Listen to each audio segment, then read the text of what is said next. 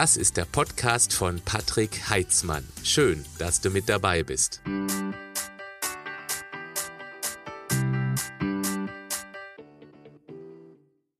Herzlich willkommen zu einem neuen Interview. Ich freue mich sehr über den heutigen Interviewpartner. Es ist ein Spezialist. Für welches Thema, das wird gleich klar werden und das wird auch deutlich mehr Frauen betreffen als Männer, das gleich vorneweg. Es ist nämlich der Dr. Med Falk Christian Heck, den ich heute hier im Interview habe. Er ist Facharzt für Allgemeinchirurgie, Unfallchirurgie, Orthopädie und Sportmedizin, hat im Jahr 2002 sein erstes, und jetzt Achtung, jetzt kommt das Thema von heute, Lipödem operiert hat im Jahr 2005 seine Praxis für Lipödemchirurgie gegründet, dann 2015 die Lipoklinik in Müllheim an der Ruhr und mittlerweile gibt es auch Ableger in, Achtung, Madrid, Hamburg und Salzburg im schönen Österreich. Im Jahr 2018 kam es durch ihn weltweit erstmalig zur Publizierung von Standards für Lipödemchirurgie und Gründung der Lipoklinik Akademie zur diplomierten Ausbildung von Ärzten mit Gütesiegel. Heute behandeln neun Ärzte an vier Standorten jährlich 2500 internationale Lipödem-Patientinnen aus Europa, Übersee, Arabien und Australien. Ist also definitiv ein weltweites Problem. Mit vielen Stationen als Facharzt für Orthopädie, Unfallchirurgie, als Oberarzt, Arzt für plastische Chirurgie und Unfallchirurgie haben Sie sich in der Lipödembehandlung spezialisiert, Herr Heck, mit herausragenden Ergebnissen, sicherlich auch motiviert durch die familiäre Belastung mit dem Lipödem bei Schwiegermutter, Ehefrau und der Tochter. Und Bevor wir in dieses spannende Interview über das Lipödem eintauchen, möchte ich noch erwähnt haben, dass Sie auch Träger des schwarzen Gürtels, den ersten Dan in Karate haben. Und da die Frage, muss Kampfkunst angewendet werden, wenn neidische Kollegen ihren Erfolg beobachten und Ihnen am liebsten eines hinter die Löffel geben wollen? Das ist eine gute Einleitung. Herr Heizmann, herzlichen Dank erstmal für die Einladung zum Interview. Ähm, das, was die asiatische Kampfkunst uns ja im Kern eigentlich lehrt, ist ja, jeden Kampf zu vermeiden. Der beste Sieg, den sie erringen, ist der, den sie ohne Kampf erringen. Und von daher kann ich äh, mit Großmut dem zuschauen. Ich bin ja auch froh für die Betroffenen, dass mehr Kollegen aufmerksam werden auf äh, das Problem Lipidem, was ja lange Jahre äh, despektierlich äh, behandelt wurde für die Frauen. Ich glaube, die wissen alle ihr Lied zu singen von einem Ärztehopping ohne völlige Empathie, äh, ohne Verständnis für die Erkrankung. Und ähm, da kann ich gut zuschauen, wenn jetzt gerade durch die Popularität, die die Erkrankung hier in Deutschland erfährt, dass mehr Kollegen darauf aufmerksam werden, dass jetzt mehr sich darum kümmern. Allerdings muss ich gleich sagen, ohne Qualität geht es in dem Bereich gar nicht. Jede Disziplin braucht ihre spezialisierte Ausbildung und das ist so die Triebfeder, der mich im Moment umtreibt, wiederum im Sinne der Patienten, denn in die falschen Hände geraten, auch wenn es un ohne Absicht des behandelnden Arztes ist, mhm. ohne eine fundierte Ausbildung in diesem völlig neuen Feld der Chirurgie, werden wir Schiffbruch erleiden. Und ich sage immer gerne, bei der erfolgreichen Behandlung des Lipidems, also operativ, haben Sie nur eine richtige Chance, nämlich den ersten Versuch. Mhm. Ähm, Bindegewebe, Gewebe insgesamt, der Körper ist ein vitales, ein vitaler Organismus, der mit Verklebungen, Vernarbungen äh, reagiert auf alles, was wir mit ihm künstlich anstellen. Eine Operation ist ein künstlicher Eingriff in den Organismus. Und wenn Sie das nicht richtig machen, äh, dann haben Sie Ergebnisse, die kann man nachher nur versuchen zu korrigieren. Und das ist die Triebfeder für mich in Angesicht von vielen, vielen schlecht durchgeführten Operationen in Deutschland, ähm, zu sagen, ich bin immer derjenige, der für die Qualität eintritt, weil, wie gesagt, für die Patienten ist nichts wichtiger als eine richtige und erfolgreiche Behandlung. Wollen wir erstmal vielleicht ganz kurz darüber sprechen, was eigentlich der Unterschied zwischen einem Lipödem und einem Lymphödem ist? Genau. Also, ähm, ein Lipödem überhaupt als Krankheit ist eine krankhafte Vermehrung von Fettzellen. Fettzellen sind erstmal völlig normal und wichtig für den Körper. Ähm, ein zu viel ist äh, aus keiner Sicht gut. Und wenn es so typischerweise nur die Arme und Beine betrifft, dann merkt jeder, das ist nicht reines Dickwerden, das ist keine Adipositas, das ist was anderes. Und wenn das noch anfängt, nachher weh zu tun, ist es ganz was anderes. Und wenn wir dann noch merken, mit Sport und Ernährung haben wir keinen Einfluss, dann fängt das Problem wirklich an, ja, dass wir sagen, wir sind machtlos, ja. Wir beide sind unterwegs, um mit lebensstilverändernden Maßnahmen unsere Patienten als ganzheitlichen Angriff ähm, zu verbessern. Und wenn Sie sehen, da haben Sie keinen Erfolg bei dem Lipödem, dann wird es schwierig. Und das Schlimme ist beim Lipödem, das betrifft die jungen Mädchen. Ja, mhm. wir haben das vorausgesetzt, äh, vorausgeschickt, leider eigentlich noch kein Wissen, was ich Ihnen liefern kann, was irgendwie wissenschaftlich abgesichert wäre. Alles, was überall erzählt wird, sind Denkmodelle, sind Hypothesen. Mhm. In zehn Jahren werden wir wahrscheinlich über das lachen, was wir heute darüber erzählen, weil wir viel mehr wissen und vielleicht doch Fakten haben. Ähm, wir haben auch nur die Vermutung, äh, dass die Hormone eine wesentliche Rolle spielen. Und das heißt, wenn die Eigenhormonproduktion in der Pubertät beginnt, dann fängt für fast alle der betroffenen Lipidem-Patientinnen das Leiden an. Die Beine werden plötzlich dicker, die Arme werden dicker. Gerade denn, wenn ein Mädchen auf dem Weg ist und ich sehe die Pubertät als eine hochsensible Phase für eine Frau, wo ein junges Mädchen zu einer sensiblen, selbstbewussten Frau heranreifen soll, in die Phase hinein, wenn die merken, oh, ich kriege weibliche Attribute und dann werden die Beine plump. Und dann macht man mehr Sport und versucht zu hungern und dann merkt man, man hat keinen Einfluss. Und diese Machtlosigkeit, das ist eigentlich das große Problem, was diese Krankheit auch so emotionalisiert, wie kaum eine andere Krankheit auch. Also man kann sagen, das ist wirklich eine Krankheit. Das ist einfach nicht nur ein schlechter Lebensstil, ich trinke viel Cola, esse viel Burger, schlechte Burger. Abs es ist eine Krankheit. Und die Absolut. Idee ist momentan, es ist hormonbedingt und es betrifft ja, ja ausschließlich Frauen oder fast nur Frauen. Also gibt es auch einige ich Männer, die sagen, das haben. Ich möchte sagen, nur Frauen. Nur ja? Frauen. Also dann 20 Jahre und wir hatten immer die Vermutung, naja, bei, bei Männern sei es selten. Und wenn man mal von so Einzelfallschilderungen ähm, äh, hört, die, die ich auch schon mal in der mhm. Klinik hatte, da äh, ist bei Männern meistens eine richtige Erkrankung dahinter, also häufig eine Lebererkrankung, mhm. ähm, die dann wiederum alkoholbedingt sein kann oder andere Ursachen haben kann, aber meistens ist es eine, eine fassbare Ursache, die dann zu einer Veränderung führt, die dem Bild eines Lipidems, wie es die Frauen haben, entsprechen kann. Also ich möchte einfach sagen, meine Erfahrung zeigt, wir reden hier über eine reine Frauenkrankheit und eigentlich müsste der Gynäkologe der Spezialist für die Krankheit sein, weil wer holt die Mädchen ab natürlich, ja. und begleitet sie ein Leben lang. Leider ist das die Arztgruppe, die sich am wenigsten für das Leiden interessiert. Das mal vorausgeschickt. Okay, ähm, hört sich nach einer Generalisierung an, aber Sie werden schon sehr viel Erfahrung ja. damit gemacht haben, mit Sicherheit. Und das ist ja wirklich genau in dieser Phase, meine Tochter ist neun, die hat das Problem noch nicht, die ist ja. noch nicht in der Pubertät, aber die Zeit wird kommen. Da gibt es eben massive Veränderungen und wir hoffen als Eltern, dass eben jede Eltern hoffen, dass die Kinder da ganz gut durchkommen. Und wenn die eben mit sowas konfrontiert werden, was außer Rand und Band gerät und weil es eben ja. eine Krankheit ist und das vermutlich ja auch Östrogen, vielleicht auch Progesteron bedingt ist, dann gibt es schon Untersuchungen in diese hormonelle Richtung. Also ich denke da sofort an, äh, ja, was bekommen denn die pubertierenden Mädchen sofort ja. vom Gynäkologen verabreicht? Die Pille oder vielleicht ja. auch eine Hormonspirale. Ist ja. es auffällig, dass die Frauen, die jungen Frauen, sobald sie die Pille bekommen, dass es dann stärker voranschreitet? Oder ist das aus Ihrer Erfahrung genau gleich mit denen, die keine Pille haben und die die Pille nehmen? Also das ist eine ganz spannende Sache. Ähm, wir können gar keine Risikogruppe festmachen, die ähm, prädestiniert ist, das Lipidem zu bekommen. Es sei denn, Sie haben in dem Familienstammbaum schon Fälle, die es haben. Es ist ein erblich nachgewiesener Krankheits, eine Weitergabe der Krankheit eigentlich wie Allergien. Mhm. Aber ich glaube auch bei Allergien, wenn ich jetzt richtig informiert bin, hat man auch noch kein Gen identifizieren können, um zu sagen, meine Eltern sind Allergiker, also werden es die Kinder auch. Ähm, genauso ist das beim Lipidem. Wir sehen eine ganz klare familiäre Häufung. Da könnte man sagen, das kann eine Risikogruppe sein. Ähm, die Pille, das ist so ein Thema. Ich habe selber zwei Mädchen, ja. Und wenn Sie dann mal sehen, Sie sind ja ein junger Vater, ich bin noch einen kleinen Tacken weiter mit meinen Kindern. Es wird ganz spannend werden, wenn heute die Mädchen in die Pubertät kommen. Die kriegen die Pille ja eher, eher als wir das für uns eigentlich gerne hätten. Was heißt das jetzt? Ähm, meine Mädchen sagen dann, oh, Papa, nur für die gute Haut. Nur für die gute Haut kriege ich jetzt schon so früh. ähm, was auch immer ich sage, ich, ich will keine Bilder im Kopf haben, äh, aber um das jetzt mal wieder auf den Boden zu holen, ähm, die Pubertät, das heißt, dass, dass der Beginn der eigenen Hormonproduktion fällt sehr nahe heute mit, Sie sagten es gerade, der Erstverordnung der Pille.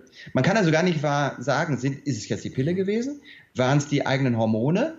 Was auffällt, wenn Sie das über eine lange Zeit beobachten, dann ist eins festzustellen. Wenn die Pille vermutet wird, das ausgelöst zu haben, dann kommt diese Schnellschussreaktion, oh, ich setze sie sofort ab. Mhm. Und was hat sich in jedem dieser Fälle gezeigt? Es hat sich nie zu einer Besserung des Lipedems ausgewirkt. Und die Krankheit hat ganz normal ihren Fortgang gezeigt. Interessant. Ähm, was, ich, was ich über die äh, langen Jahre jetzt sehe, ist, es ist oft der Hormon, die Hormonveränderung im Organismus. Das heißt, äh, wenn jemand zum Beispiel mit 45 erst die Diagnose bekommt, ich habe Lipödem und sagt, Mensch, seit 20 Jahren nehme ich diese verrückte Pille, die setze ich mal als erstes ab. Was passiert dann? Eine spontane Schubbildung, eine Verschlechterung des Lipödems. Eine Verschlechterung wenn des Lipidems, Patienten okay. mhm. durch die Veränderung des Hormonspiegels, also sie nehmen über 20 Jahre konstant jeden Tag ihre, ihre Pille und setzen die dann plötzlich ab und dann kommt ein Schub. Oder, das ist das häufige vorher gewesen, initialer Beginn des Lipidems in der Pubertät und eine stetige Verschlechterung mit jeder einzelnen Schwangerschaft, weil das ein Karussell von, ein Booster von Hormonaktivitäten im Körper ist, der nur um die Schwangerschaft herum passiert. Das heißt, das sind auch Hormonveränderungen, die spontan eintreten und führen in vielen Fällen zu einer dramatischen Verschlechterung. Also eher ist es die Veränderung des Hormons, also wenn jemand schon die Hormone nimmt und kommt, wird dann von uns beraten, also meine Schwester, die auch bei uns operiert, ist die einzige Gynäkologin im Team, die hat immer die leidliche Aufgabe zu der Stellungnahme Hormone und Lipidem, Pille, Kontrazeption, Verhütung und Lipidem, wie gehe ich damit um? Es gibt unheimlich wenig dafür zu berichten. Sie sagten es selber, eher sind es die Östrogene. Ähm, am Ende des Tages heißt es, die Veränderung der Hormone wird das ausschlaggebende Ding sein. Und wenn dann Patienten mich fragen, soll ich lieber die Pille absetzen, da sage ich, wissen Sie was? Eine ungewollte Schwangerschaft bei einer unklaren Verhütung ist sicherlich schlimmer als eine Deutverschlechterung eines Lipidems äh, durch die Pille. Ja, also Sie merken, man versucht irgendwas Griffiges jetzt weiterzugeben, auch an, an Ihre Community. Man kann einfach nur sagen, ja, die Veränderung der Hormone ne? macht ja. Und es liegt in der Familie und diejenigen, die es in der Familie haben. Und das Interessante ist, äh, man glaubt ja immer, das muss dann die Mutter sein, die eigene Oma, die eigenen Tanten oder Schwestern. Äh, es geht auch über den männlichen Stammbaum. Also wir sehen im männlichen Stammbaum äh, Frauen mit Lipödem. Der Mann kriegt es nicht, aber kann selber an die Tochter weitergeben. Also wir wissen noch nichts. Ein ganz spannendes Umfeld, natürlich eher für uns als Beobachter als für die betroffenen Patienten. Also ist fast ich, egal, was kommt. Was ich erkenne an diesem Punkt ist schon ganz viele Fragezeichen, weil äh, ja. natürlich will die Community, möchten die Menschen, die hier zu und vor allem die betroffene Frau eine ganz klare Handlungsanweisung, aber ja. ähm, wir bleiben einfach bei der schlichten Wahrheit. Es gibt noch nichts ganz Klares. Was mich sehr interessiert ist, vielleicht noch mal einmal vorher noch ganz kurz die Frage von vorhin eingefangen, was ist denn der Unterschied zu einem Lymphödem?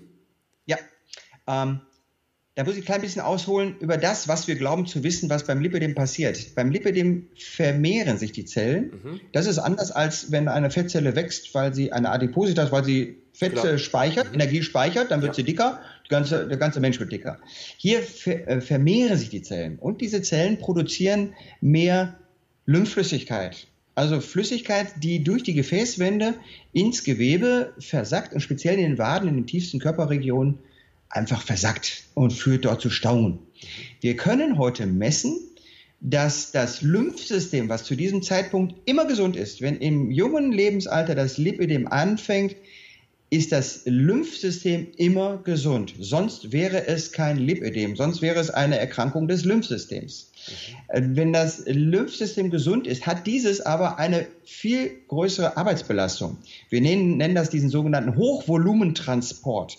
Das Lymphsystem bewegt genauso wie das Venensystem ähm, die Lymphe gegen die Erdanziehung aus den Beinen über Klappen hoch bis in den Halswinkel und dort fließt letztendlich die Lymphe. Das sind so die ganzen Schlackenstoffe, äh, äh, fließt es dann in den, in den Blutkreislauf. Und dieses Lymphsystem hat sehr viel Arbeit zu verrichten. Und wir wissen auch heute, wenn wir das so belassen, ohne dass man therapeutisch eingreift, tritt nach 10, 15 Jahren ähm, ich sage es mal immer so lapidar, der erste Verschleißschaden am Lymphsystem auf. Und das äußert sich dann in der Gestalt, dass ein Lipidem, was vom Bild her typischerweise bei den Beinen immer bis zu den Knöcheln reicht, und da unten hängt ein schlankes Füßchen dran. Das Bein kann dick werden, wie es will. Darunter hängt, was oft witzig aussieht, ein schlanker Fuß. Und deswegen nennt man das auch ein Pumphosenphänomen, dass mhm. man so wie beim kleinen Muck hat man diese Pumphosen ein bisschen in den Knöcheln und da hängt ein witzig aussehendes schlankes Füßchen dran, dass diese Grenze sich auflöst und Schwellungen plötzlich diffus auf den Fuß sich auswirken. Bis vorne zu den Zehen, die im Schuh geklemmt, äh, gequetscht werden. Und da gibt es so eine typische Kastenformation der Zehen. Man kann auch auf den Zehen die Haut nicht mehr hochheben für ein vitales, leichtes, lockeres äh, Gewebe und Hautgewebe. Und das ist der Übergang vom Lipödem in das Lipolymphödem. Das heißt, hier kommt ein Schaden des Lymphsystems dazu. Und wir haben nicht nur das Fettproblem, sondern jetzt auch den sekundären Schaden am Lymphsystem. Und das nennt man Lipolymphödem. Ist immer wieder in der Diskussion, wird gerade im Moment von der Fachwelt, von Einzelpersonen heftig bestritten. Das gäbe es gar nicht. Ja. Ich sage ja, das gibt es, denn es zeigt sich dann, dass Sie dieses Lipödem auch operieren können. Nur wenn Sie ein Lipolymphödem schon haben, dann können Sie auch diese Patienten gut operieren, entstauen. Wir haben Spezialkliniken und konservative Techniken, die können diese Beine entstauen, dass man sie operieren kann. Aber am langen Ende werden diese Patienten nicht von ihrer Kompression wegkommen, sondern es wird auch wegen der Schwäche des Lymphsystems nach einer erfolgreichen Operation des Lipödems weiter zu Schwellungen kommen. Die Frauen hatten dann immer befürchtet, ah, guck da, das Fett kommt wieder. Nein, das war jetzt nur eine lymphatische Schwellung. Mhm. Wenn Sie dann wieder Kompression machen, dann wird das Bein wieder schlanker. Und das ist der Unterschied. Das dauert, wenn wir sagen 10 bis 15 Jahre, dann heißt das, wenn es so um die Pubertät anfängt, sagen wir mal 15 Jahre, dann sind die um die 30, die Frauen immer noch völlig jung, aber können schon am Übergang vom reinen Lipödem in das Lipolymphödem sein. Und deswegen muss es heute die Bestrebung sein, diese Diagnose früh zu stellen. Und dank unserer Aufklärungsarbeit, die wir auch jetzt gerade betreiben, ist es so, dass die Frauen heute als junge Mädchen meist schon diagnostiziert werden mit ihrem Lipödem. Das war in meinem Anfang vor 15 bis 20 Jahren nicht der Fall. Da waren das Spätfälle, die kamen so in mein jetziges Alter, 40, 50 Jahre älter, die hatten ausgewachsene Lipolymphödeme. Die sieht man heute auf großen Kongressen im Ausland, wo die Patienten und wo die Ärzte immer noch eine falsche Diagnose stellen, die sagen, das ist ein Lymphödem. Mhm. Und letztendlich ist es nur ein Lipolymphödem im Endstadium und die komprimieren, machen alles Mögliche und müssen sich eigentlich von uns dann sagen, wir haben in Deutschland exklusiv 20 Jahre Wissensvorsprung weltweit immer noch, was das, die Kenntnis ums Lipidem und auch die erfolgreiche Therapie angeht, ähm, dass wir diese Krankheiten trennen. Das Lipidem ist eine reine Fettvermehrung, Lipolymphödem, da kommt ein Schaden am vormals gesunden Lymphsystem mhm. dazu. Also da ist noch sehr viel zu tun, auch gerade diese Aufklärungsarbeit. Gibt ja. es so drei Merkmale für Frauen, vor allem junge Frauen, wo man erkennen kann, hier ist Handlungsbedarf? So drei typische Merkmale, dass ja. man das hat, das sind, Ja, dass die Beine plötzlich dicker werden und ihre Kontur verlieren, diese schöne, schlanke Form, die die Anatomie so schön zu einem so schönen, attraktiven Frauenbein macht, dass die plötzlich so plump werden. Ja? Und in, der, mhm, ja. in dieser Phase ist es so, ähm, dass es noch gar nicht wehtut. Na, also man hat keine anderen Zeichen. In dem Moment, wo die Beine anfangen, so von der Form her so zu verstreichen, möchte man mal so sagen, dass man sagt, die, die klare Kontur geht so verloren, da kommt ja gar keiner auf den Gedanken, dass es eine Krankheit sein könnte. Ja, insbesondere, weil ähm, viele junge Mädchen, entschuldigen Sie, äh, viele junge Mädchen, die, die ernähren sich ja auch dann schlecht und sagen, okay, dann mache ich halt mal eine Diät, um die Beine wieder schlank zu machen, damit ich so aussehe wie die Mädels in den Zeitschriften.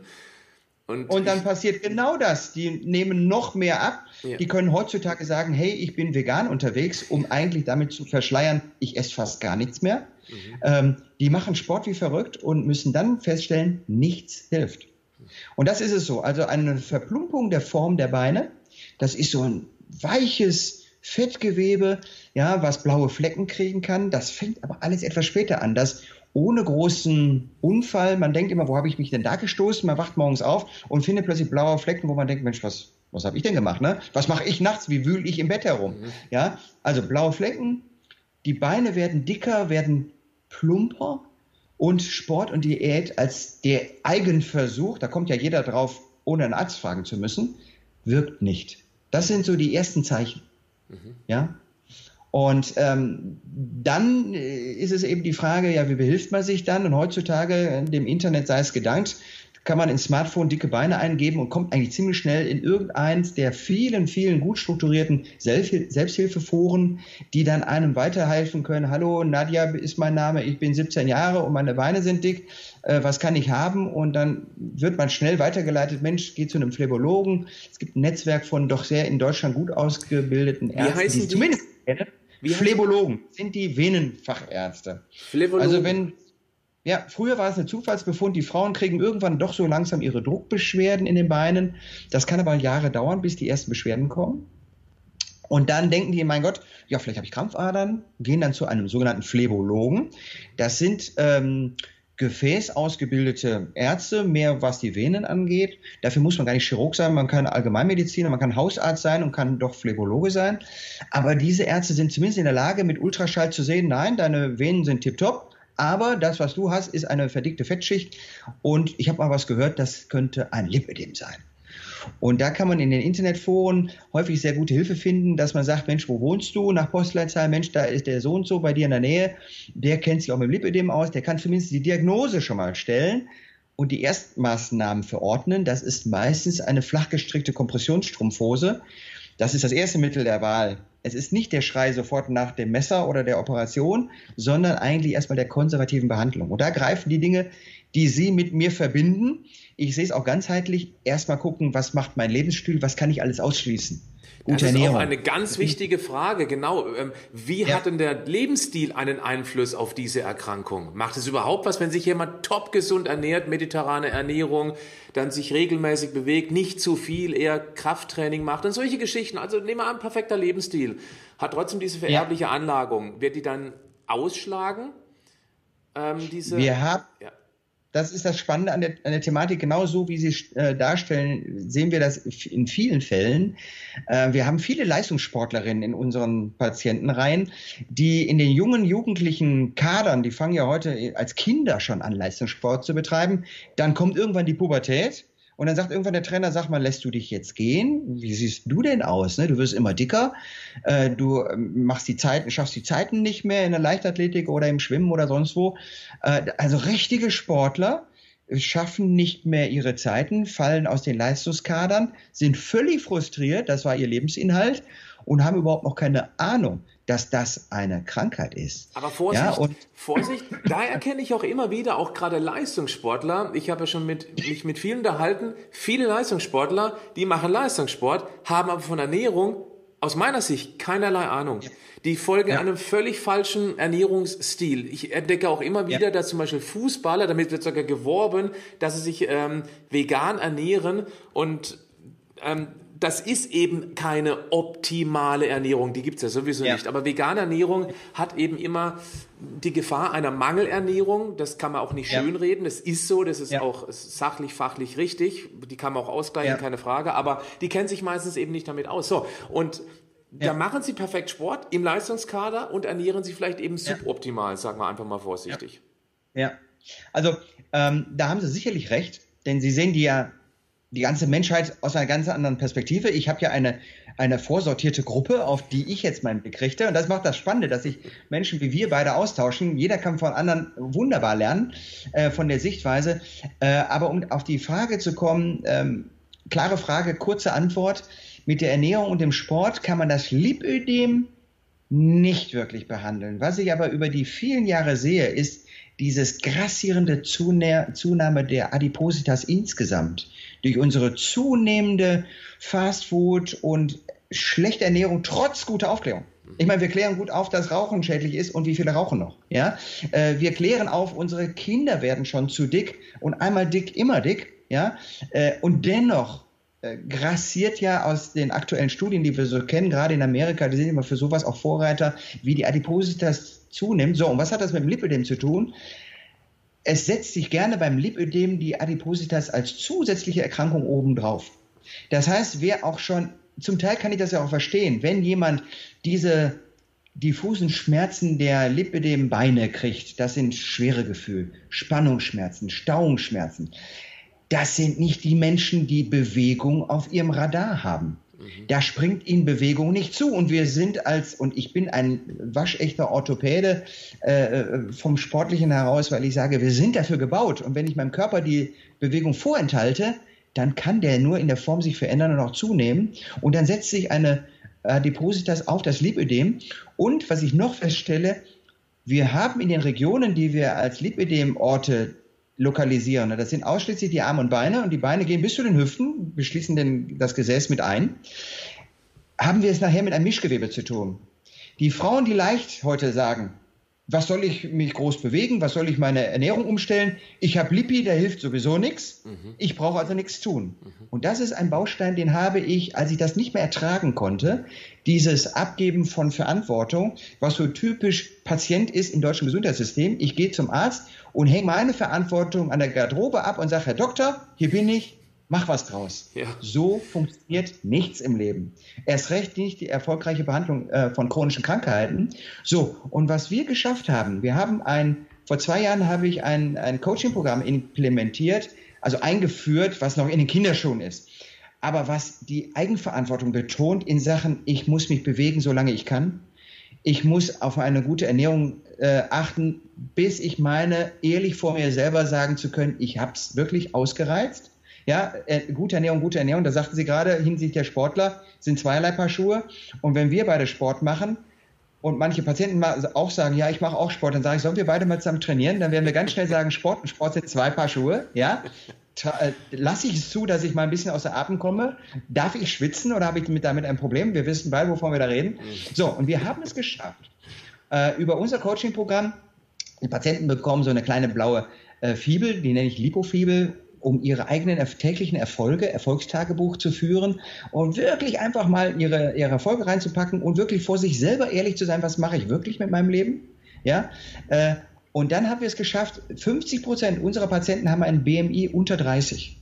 Und das heißt schon viel. Mhm. Und ähm, wenn jemand wirklich konsequent ein gutes Ernährungsprogramm und Bewegungsprogramm ähm, initiiert und aufnimmt, und da sind Sie jetzt der Coach, der dafür der Profi ist, dann kann ich auch an Armen und Beinen mein Fettgewebe und meine Umfänge reduzieren, weil, und das hat mich jetzt dazu geführt, zu sagen, das muss ein Mischgewebe sein. Mhm. Zellen, die ich beeinflussen kann, Adipositas-Zellen und eben die Lipizellen, Lipidem-Zellen, die ich dann in letzter Konsequenz dann doch absaugen muss, wenn wir nach aller Korrektur genug bewegt, gut ernährt, alles reduziert, was reduziert werden kann. Wenn ich sage, so, das ist jetzt das Endbild, alles hat sich verbessert, aber nichts hat sich aufgelöst. Die Beschwerden sind auf niederem Niveau immer noch da und die Neigung natürlich, dass die Krankheit sich weiterentwickelt. Und wer damit nicht zufrieden ist, der muss sagen, das saugen wir dann ab. Mhm. Das wäre also, der Idealpatient. Ja? Was ich jetzt gerade heraus erkenne, ist, ähm, dass die Ernährung kann das Lipödem an sich nicht heilen und auch ja. nicht wirklich verbessern, wobei da würde ich eine Klammer drum setzen, weil ja. sobald wir eben dann die Adipositas letztendlich beseitigen, wirkt sich das selbstverständlich auch irgendwo auf das Lipödem ja. aus, keine Frage. Ja. Ich habe eine ganz spannende Frage, die mir gerade eingefallen ist. Wie viele Patienten haben Sie denn schon behandelt? Mit wie vielen Patienten waren Sie in Ihrer Karriere in Kontakt? Ungefähr. Es sind mehrere tausend. Okay. Also, ja. Wenn man mal diese tausend Frauen nimmt, ähm, so aus dem Bauch raus, das kann man nicht nachprüfen, das ist eher so ein ja. Gefühl. Ähm, wie viele von denen würden Sie sagen, die machen vernünftigen Sport, die ernähren sich gesund? Wie viel Prozent sind das im Vergleich zu denen, die sich eher so im Mittelfeld aufhalten und dann eben noch eine prozentuale Verteidigung von genau die, die eben zum Arzt gehen, mach jetzt, ich bin jetzt ja. bei dir, du bist verantwortlich für mich, du musst mir ja. jetzt äh, sagen, was, ja, welche Pille ich nehmen muss ja. Prozent. Also, diese, diese, drei, diese drei Gruppen. Ganz ich würde grob. fast sagen, Sie kennen das aus Sicht der Gesunden. Mhm. Wie viel Gesunde machen Sport über ein Leben lang? Ja, das sind ja auch schon viel zu wenige, sonst hätten wir ja diese Adipositas-Problematik nicht in der, äh, in der Größe, die wir haben ähm, dann beschränken diese Schmerzen weiterhin den Drang, sich oder die Freude, sich bewegen zu wollen. Also da müsste ich jetzt aus der Hüfte heraus sagen, ähm, wir haben die kleine Community der richtigen Sportler, den ich auch ansehe. Ich meine mittlerweile, als, auch selber als Sportler, ich schaue, ich schaue jemanden mir, an, mir, an mir gegenüber an und weiß sofort, ist das ein Sportler? Ist das jemand, der auch sagt und meint, was er sagt? Also diese Community ist klein. Die ist aber auch unter der Normalbevölkerung klein. Mhm. Dann gibt es das große Mittelfeld. Mhm. die machen mal Sport, viele sind angemeldet und sagen, naja gut, äh, meine Mitgliedskarte und das Kopfkissen wird mir auch nicht meine Sportlichkeit verbessern, ich muss schon hingehen. Ähm, und dann gibt es eben die, die sich völlig hängen lassen. Die, die sich völlig hängen lassen, muss ich sagen, es hat sich eine, ein großer Wandel in, meiner, in meinem Patientengut ergeben über die 20 Jahre, die ich das mache. Ich betone das so deutlich, diesen Appell, die Verpflichtung zur Eigenverantwortung, dass mich dafür viele hassen und nicht kommen. Die sehe ich dann wieder, wenn so ja. große öffentliche Lipidem-Informationsveranstaltungen sind. Und dann kommen welche da herein, wo ich sage, das sind alle die, die sehe ich. Mensch, stimmt, die gibt es auch noch. Mhm. Die waren früher bei mir alle in der Praxis oder in der Klinik. Und die sehe ich gar nicht mehr. Also da ist eine große Fluktuation drin.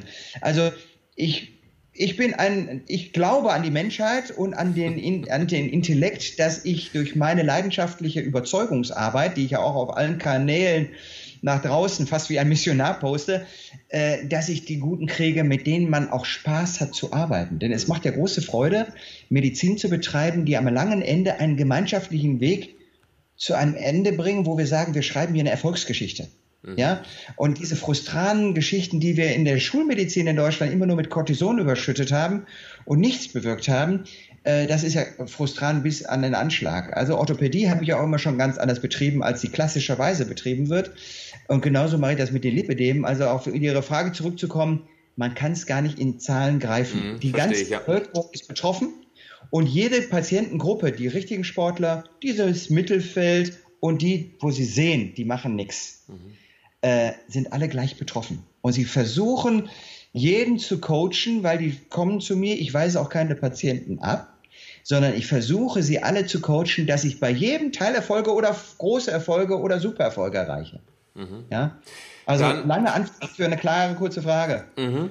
Ähm, ich kann das nachvollziehen. Ist auch schwierig, das eine Prozentzahl zu nennen. Ja. Letztendlich ging es um eine Tendenz, weil wenn man gesagt hätte, ja, ja also die Menschen, ich habe kaum Sportler bei mir, ich habe äh, fast keine Menschen um mich herum, die das Problem haben, die sich sehr gesund ernähren, nach dem, was man als gesund bezeichnen möchte, dann wäre ja doch der Lebensstil eine ausschlaggebende Möglichkeit für eine Genaktivierung. Ich spreche jetzt über Epigenetik, wenn man das erbt ja, und ja. eben dann sich schlecht ernährt und dann eben ja. diese Gene on-geschaltet werden und sich dann eben ein Lipödem entwickelt. Das wollte ich eben gerade so ein bisschen rausfinden. Aber ich habe noch eine spannende Frage. Denn ähm, Glauben Sie mit Ihrer Erfahrung, dass es in den 50er, 60er, 70er Jahren ebenfalls so viele Lipödemfälle gab oder hat sich da in den letzten vielen Jahrzehnten doch einiges verändert, was ja auch wiederum auf einen Lebensstil hinweisen würde, ja. auf einen veränderten? Also das ist eine, eine, sehr gute Frage, auch wenn man mal so einen größeren Zeitraum überblickt. Ähm, eins stimmt sicherlich, die Wahrnehmung der Krankheit hat sicherlich zugenommen was damit äh, äh, zusammenhängt, dass äh, vielleicht das Idealbild der Frau in der Gesellschaft sich verändert hat. Das wird ja von vielen Stellen ja auch zu Recht beklagt, dass es nur noch diese Hungermodels auf den Illustrierten gibt. Und wenn es so viele gibt, die jetzt diesem Wahn hinterherlaufen, ich muss schlank und noch schlanker werden, dann bleiben, dann werden natürlich die überproportionierten, das heißt die Liebe dem Patienten eher deutlich oder mhm. eher offensichtlich. Äh, und man vergleicht das ja gerne mit Marilyn Monroe, die ja, wenn man die heute mal so sieht, ganz gute Kurven hatte. Mhm. Ja, wo man sagt, die würde heute ja auf keinen Laufsteg mehr dürfen und war damals ein absolutes Sexsymbol. Vielleicht das heißt, sie auch Lipödem. Eben. Mhm. Aber das weiß heute rückblickend keiner Klar. und die Frauen hätten ja gar nicht gedacht, äh, dass, das ist ja heute oft so, dass Frauen, wenn ich sie nach ihren Beschwerden frage, mit sich kämpfen. Ja, sind das jetzt Beschwerden oder ist es nicht nur normal, dass man ab 30, 40 ebenso seinen Körper merkt? Und ich sage, nein, ja, den, allein den Körper zu, schon zu spüren, ist schon der erste Schritt zur Krankheit oder nicht mehr gesund ja, ja. sein. Mhm. Und das wurde früher kaschiert. Das Ideal war ein anderes. Ich stimme nicht den ähm, Kritikern der ganzen Lipödem-Szenerie zu, die sagen, und das ist eine Unverschämtheit, finde ich eigentlich, zu sagen, tut mir leid, liebe Frau, Sie sind einfach in der falschen Zeit geboren. Dann sagen die, bitte, wie bitte, Herr Doktor? Ja, im Mittelalter zu Rubens, da war der Trend, da konnten die Frauen nicht dick genug, äh, genügend dicke Hinterschenkel, mhm. äh, Oberschenkel, äh, Gesäße haben. Alles war rund und, äh, und gesund. Ähm, das stimmt ja überhaupt nicht überein. Die waren adipös. Mhm. Und darunter war wahrscheinlich in vielen Fällen ein Lipidem. Ähm, Vielleicht sind die Frauen damals, die sind ja früher äh, 30 Jahre, Mitte 30 schon gestorben. Das heißt, ja. diese schweren Fälle des Lipidems auszuprägen, da waren die viel zu jung gestorben. Ja? Also wenn man das alles einbedenkt, wir werden heute viel älter und erreichen Krankheitsstadien, die es früher gar nicht gab. Auch degenerativ bedingte Krankheitsstadien. Mhm. Und wir wissen aber eindeutig aus Steinbildnissen, dass es bei den alten Ägyptern schon Lipideme gab. Es gibt Figuren von Frauen in Stein gehauen, die richtig die Proportion einer, eines Lipidems, wie wir es heute kennen, da abgebildet haben. Deswegen kann man sagen, das war, solange es Menschen gab, eine Krankheit, die es immer schon gab und die wird jetzt einfach mehr wahrgenommen, weil die Frauen, ja. auch weil wir ja. heute auch, wir waren ja früher froh, wenn wir durch die Kurve kamen, auch die Nachkriegsgeneration war froh, wenn man einigermaßen die Hütte geheizt hat und ein bisschen was auf den Tisch gekriegt hat für seine große Familie. Wenn dann eine Frau gesagt hätte, mir tun die Beine weh, das ist ja heute noch so, dass man sagt, ja, aber eine Frau mit dicken Beinen nach ein paar Schwangerschaften, dass die Figur dahin ist, das ist ja aus Männersicht heute noch die Interpretation. Ja, das ist wirklich ja, und verrückt. Wo ich also, auch sage, der Umgang mit den Lipidem-Frauen zeigt mir eigentlich wirklich, wie weit wir mit der Gleichberechtigung von Mann und Frau sind. Ja. Weil wäre es eine Männererkrankung oder eine Erkrankung, die Männer genauso bekommen könnten, dann hätten wir Männer schon dafür gesorgt, dass das lange viel besser erforscht wäre und von den Krankenkassen alles in der Therapie bezahlt würde. Ich also ich muss mal leider so ausholen. Ja. Ich mache jetzt mal eine, glaube, eine, vielleicht Ich mache mal eine, eine sehr gewagte These, die ist wirklich gewagt. Ähm, vielleicht ja. ist Lipödem gar keine Krankheit. Vielleicht ist es evolutiv so gewollt, weil Fakt ist ja einfach, hunderttausende Jahre lang haben die Menschen überlebt, die sie einfach viel besser mit Energieeinspeicherung versorgt haben. Und wenn es eben deutlich mehr Fettzellen gibt, weil die sich permanent profilieren und eben immer mehr, immer mehr werden und mehr eingespeichert werden konnte, dann war das ein ganz klarer Überlebensvorteil, muss man einfach sagen. Das war hunderttausende Jahre. Und wenn man heute von einer Krankheit spricht, dann ist es ja eher, also wenn es jetzt nicht wirklich wehtut, es gibt ja auch verschiedene Stadien des Lipödems, völlig klar. Aber dann ist es doch eher so, dass wir heute einfach dieses, und das haben Sie gerade angesprochen, und da stehe ich 100% dazu, dieses völlig verzerrte Bild von der Optik einer Frau haben.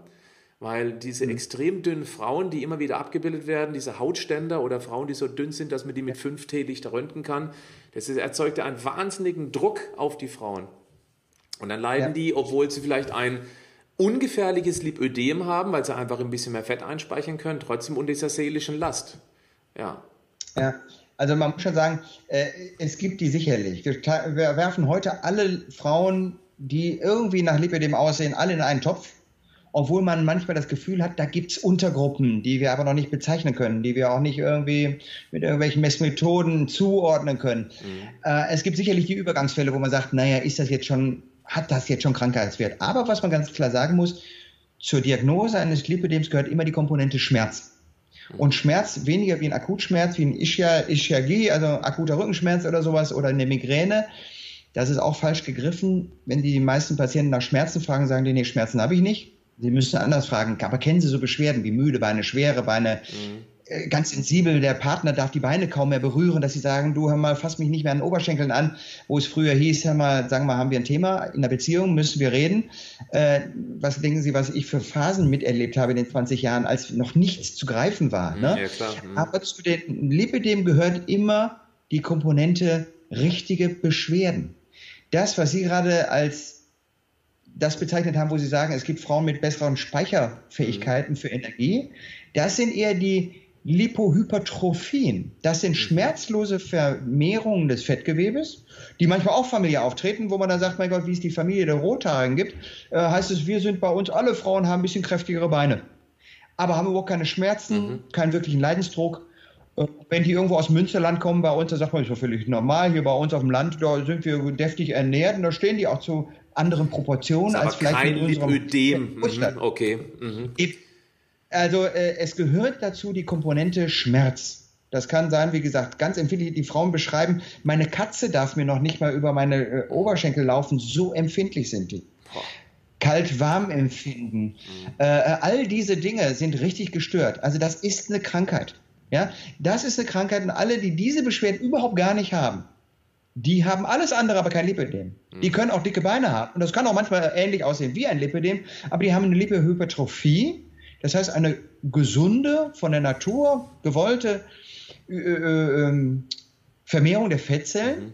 die dann auch vielleicht familiär gehäuft sein kann, wo man sagt, ab einer gewissen Dicke kann das mechanisch auch störend werden, was das Gangbild angeht. Natürlich, die, ganz klare Sache. Aber der Normalfall ist dann vermehrtes natürliches Fettgewebe in Abgrenzung zu diesem Lipödem, was diese Schmerzen macht. Wir reden immer viel von Ödem, wird auch gerade im Moment sehr kritisiert. Dieses Bild, da ist ein Ödem, Sie können da keinen Finger reindrücken und da bleibt eine Delle. Mhm. Das sind die klassischen Ödeme bei zum Beispiel Herzpatienten, mhm. ne, die eine verminderte Pumpleistung haben. Die Oma das sind ja meist ältere Patienten, die Oma, wo man da im, im Schienbein reindrücken kann, da bleiben so Dellen. Da können die, die, die Enkel mal reinpieksen. Oma, ich mach dir mal ein ne, ne Loch oder so. Diese Art von Ödem gibt es beim Lipödem nicht. Deswegen, es ist komplexer, es ist, es ist noch nichts wirklich greifbar, aber die Komponente Schmerz muss sein. Lassen Sie noch die letzten paar Minuten über die Behandlungsmöglichkeiten sprechen. Wir haben uns ja kennengelernt auf einer Veranstaltung, wo Sie mein Gast waren. Also Sie haben mir zugehört, wie ich über das Thema Ernährung referiert habe.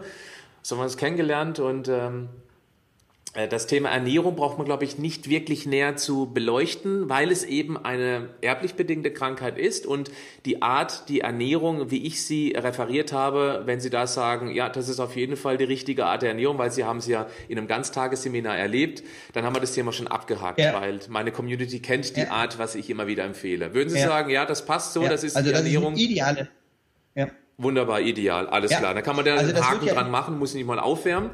Ähm, es geht jetzt vielmehr um die Fälle, die sagen, ich habe schon alles ja. probiert und es tut mir weh und ich muss was tun. Und jetzt sind Sie einer von den wenigen, von den ganz wenigen, die es wirklich so operieren können, dass es auch wirklich hilft, dass es keine Schäden davonträgt, was hier immer wieder passiert. Wie gehen Sie ran? Wo ist Ihr Spezialgebiet in diesem Spezialgebiet? Ja, also mein Spezialgebiet ist, dass ich eine Operationstechnik entwickelt habe über viele Jahre, um zu sagen, dieses Fett, was dort krankhaft sich vermehrt hat, muss radikal, ich benutze das Wort äh, absichtlich, radikal komplett und vollumfänglich entfernt werden. Und da greifen die Techniken, die man aus der Schönheitschirurgie, was so eine oberflächliche kosmetische Fettabsaugung äh, anbelangt, reichen überhaupt nicht aus reichen überhaupt nicht aus. Man muss so radikal operieren, dass selbst diese plastischen Chirurgen, die also denken, mein Gott, ich habe doch Erfahrung, seit 20 Jahren mache ich diese Schönheitsfettsaugungen, äh, dann mache ich ab morgen eben auch Lipödeme, wird nicht funktionieren. Das ist der Kernpunkt meiner Aufklärungsarbeit, die ich da betreibe. Hier muss äh, spezialisiert, vertiefend gelernt werden, geschult werden. Dieses Fett muss komplett entfernt werden und wenn Sie das schaffen, kommt ein Lipödem, egal durch welche Ursache, nicht mehr wieder. Das es ist auch der, der Ansatz. Es kommt, kommt nicht wieder. wieder. Wow. Das ist mal eine Aussage. Ja, und mein starker Beweis dafür, das, bisher klingt es wie eine Behauptung.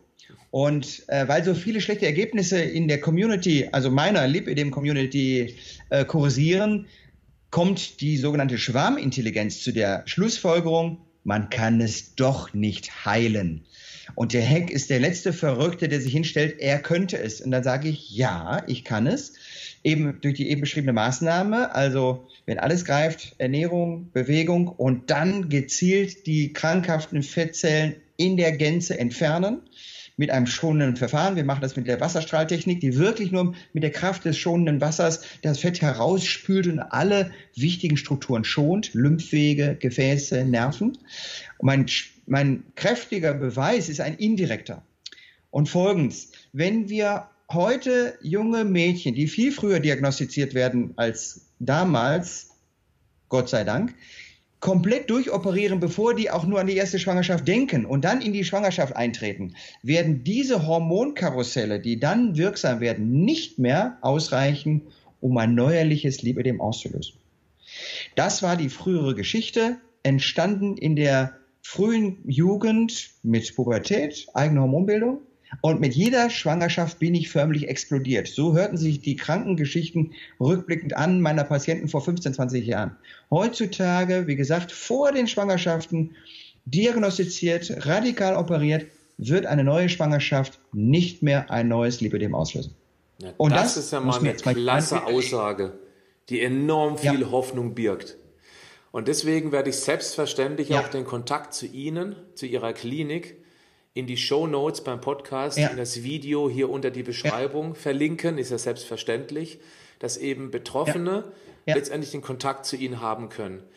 Und äh, vielleicht noch als. Schluss noch mal ganz kurz die klare Ansage, wie man ein Lipödem diagnostiziert, was die beste, die einfachste, die praktikabelste Vorgehensweise wäre. Weil wenn man es dann diagnostiziert hat, dass man dann Sie als Ansprechpartner hat, wenn man sich das wünscht. Aber erstmal Schritt eins, habe ich das überhaupt? Wie stelle ich es fest? Und Schritt Nummer ja. zwei, eben den Kontakt aufnehmen zu Ihnen. Also fangen wir mit Schritt eins an.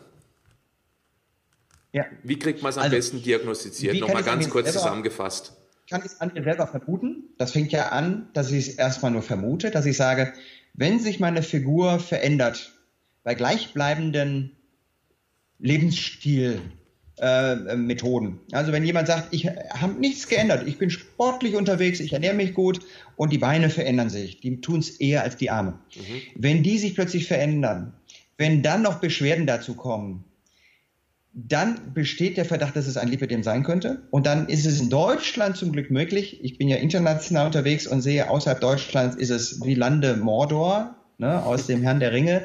Da ist Not und Elend wirklich, obwohl es Zivilisationen sind, weiß man fast nichts über das Lipidem. Dann ist hier der erste Weg, um zu einem Phlebologen, zu einem Venenspezialisten zu gehen. Okay. Der kann die Gefäße durchchecken und die wissen in Deutschland eigentlich schon zumindest so viel vom Lipidem, dass sie sagen können, ja, kann eins sein, ja. Und wir leiten mal die ersten Therapiemaßnahmen ein, Kompressionsbehandlungen, schauen wir, können wir es beeinflussen, werden die Beschwerden besser. Und erst wenn das dann zu keinem durchgreifenden Erfolg führt, dann sollte man zu unserer Klinik auf, äh, Kontakt aufnehmen oder zu den leider wenigen anderen Operateuren in Deutschland, wenn man da mal in die Szene reinguckt, sieht man, es gibt schon noch ein paar andere. Also ich habe auch nicht die Allmacht des Wissens. Ähm, aber dann nützt es und erst dann sind wir auch diejenigen, die greifen. Dann machen wir eine, eine Beschau, wenn wir die Fremddiagnose haben, die konservative Therapie über eine Zeit gelaufen ist. Und dann können wir auch das werten. Was hat das denn gebracht und wo steht man jetzt? Mhm. Und ist überhaupt eine chirurgische Behandlung jetzt für Sie eine gute Option? Und da machen wir eine sehr ausführliche, anderthalbstündige äh, Beratung äh, und Untersuchung und dann ist es am Patienten, an dem sogenannten aufgeklärten, mündigen Patienten, der dann Spezialist bei uns geworden ist für seine eigene Erkrankung, das ist unser Anspruch, zu sagen, ja, hier geht jetzt nichts anderes, hier muss was passieren und ich nehme so große Operationen, die dann kommen, auf mich. Mhm, das, das ist dieser Weg. selber. Mhm. Ja, ja. ja. Jetzt muss man also natürlich wir, sagen, ja. Man muss natürlich abschließend auch sagen, das ist selbstverständlich, also ich vermute es zumindest, keine Kassenleistung, ja. richtig? Oder gibt es sogar die Möglichkeit? Ist, nein, das ist keine Kassenleistung.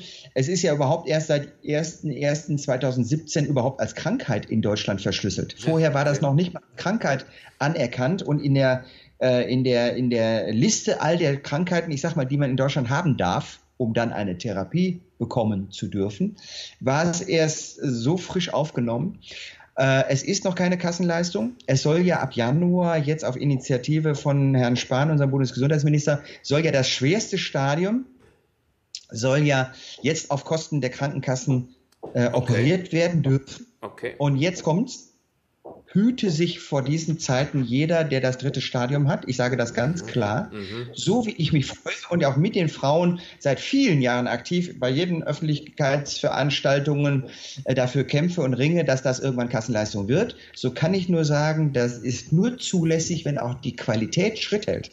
Und wer ab Januar diese Frauen im schwersten Stadium, das muss man ja mal überlegen, mhm. So eine habe ich gerade operiert, Jahrgang 58, 9,2 Liter aus Beinen rausgenommen, da hat es geblutet, da waren Krampfadern mit dabei, weil das viele Nebenerkrankungen sich dazu ja, in mhm. der Verschlichterung. Das heißt, das ist, sind die schwerst zu behandelnden Fälle, die heute schon nur wenige Spezialisten professionell behandeln. Und das dürfen demnächst Anfänger. Ich sage es so, wie es ist. Wow. Weil wir Privatärzte sind sofort draußen. Ab Januar werden wir die einzigen, die Erfahrung haben. Wie gesagt, ich bin nicht die einzige Klinik, die größte, ja, das sage ich auch mit Stolz, die absolut größte Klinik äh, im Gesundheitsmarkt in Deutschland. Äh, aber es gibt auch ein paar andere. Aber wir sind automatisch draußen, wenn wir Privatärzte sind. Und das sind wir eigentlich in der Regel. Und dann heißt es wirklich in den kleinen Krankenhäusern in dieser großen, weiten Republik, da wird dann jetzt schon ausgezählt, Ipzip du machst ab morgen die Lipideme. Sag, wieso ich? Du, ja, du bist heute zu spät gekommen oder warum auch immer du bist. Mhm. Und Frauen und Frauenkrankheiten, so läuft es leider in Deutschland. Ich sage das auch so offen und ich habe deswegen auch nicht viele Freunde. Ja, aber ja das Karate. muss man klar aussprechen, äh, weil es wird katastrophale Ergebnisse geben. Mhm. Es werden Leute einfach mal loslegen. Es sind jetzt die Mindeststandards für die OPs so niedrig, man muss 20 dieser Dinge mal operiert haben. Mhm unter Aufsicht von jemandem, der auch nicht mehr als 20 gemacht hat. Das ist gar nichts. Ich bilde hier Ärzte aus für mein Team und ich nehme nur sehr erfahrene, langjährige Oberärzte, die lange selbstständig operiert haben. Im chirurgischen Feld, Gefäßchirurgen oder Allgemeinchirurgen, plastische Chirurgen. Und die brauchen Wochen. Trotz unseres Crashkurses, trotz unserer Klinik, wo sie 50 Operationen von Montagmorgen bis Freitagabend mitmachen können und lernen können, selbst die brauchen Wochen, bis sie das können. Und wenn ein Einäugiger demnächst den Blinden das Saugen von Stadium 3 von Lipödem beibringen soll, dann wird es Katastrophenfälle geben. Was mich freut, ist nur dann, dass es wahrscheinlich schnell publik wird. Krankenhäuser und Komplikationen im deutschen Gesundheitssystem können schön unter den Teppich gekehrt werden, weil ja äh, keine Öffentlichkeit existiert. Aber das Lipödem findet immer äh, äh, statt, die Behandlung des Lipödems in einem Glaskasten. So wie wir beiden hier nicht zu zweit alleine sitzen, sondern dieses Video sich hoffentlich viral verbreitet und Tausende es sehen werden, werden hoffentlich auch die ersten Komplikationen, die stattfinden, ganz schnell publik, dass das ganz schnell gestoppt wird. Was ich im engen Schulterschluss mit der Politik, und ich versuche mich immer ganz eng in Berlin äh, äh umzutummeln, ähm, was meine Botschaft ist, ich will mich anbieten, Schulungen zu machen für die Ärzte, die das demnächst machen. Aber glauben Sie, mir rennt man die Türen ein? Da ist so viel Testosteron unterwegs, dass auch gestandene plastische Chirurgen sagen, was soll ich zum Allgemeinchirurgen, Orthopäden, Dr. Heck gehen und mir das beibringen lassen? Ich mache das doch seit 20 Jahren, Fett absaugen, ja? In meiner Prunkklinik da auf der Köhe in Düsseldorf oder äh, sonst wo in den Großstädten. Ähm, ich kann nur immer sagen, wählen Sie weise, wenn Sie Ihren Arzt suchen. Schauen Sie, wie lange macht er das schon? Das kann man heute schon, wenn man die Homepages sieht. Wenn jemand von Ohrenanlegen über Brüste, Facelift, äh, alles anbietet, dann kann der kein Spezialist fürs Lipidem sein. Mhm. Aber zum selbsternannten Experten gibt es im Moment, die wachsen wie der, die Pilze nach dem warmen äh, Herbstregen. Und das also, ist meine Botschaft, die man mitnimmt. Bei allem, was wir hier sagen, wir müssen sagen, Obacht Menschen, Obacht, man stirbt nicht am Lipidem. Und bevor ihr euch zu schnell in falsche operative Hände begebt, wählt weise. Ich finde das ein tolles Schlusswort, das möchte ich auch gern so stehen lassen, weil da geht es letztendlich um um eine ganz, ganz wichtige Entscheidung zwischen einem Lipödem, was nicht richtig operiert worden ist und eben dann Schäden nach sich ziehen kann, beziehungsweise wenn man es einmal ja. richtig macht von einem Vollprofi, und das sind sie ja nachweislich und ausgewiesenermaßen, dann ist es, und das finde ich eine Nachricht, die wusste ich auch nicht, dann ist es weg. Und das Wegsein ist ja eine ja. unglaublich gute Nachricht für alle betroffenen Frauen.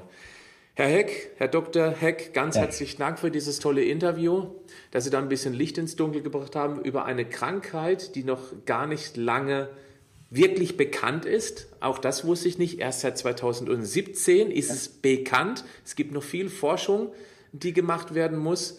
Ähm, aber die Menschen haben jetzt zumindest über sie die Möglichkeit, das Lipodem zu diagnostizieren. Also sagen, okay, jetzt muss ich das mal untersuchen lassen von diesem Venenspezialisten und danach eben, wenn Sie gerne mögen, den Kontakt zu Ihnen aufnehmen. Vielen, vielen Dank.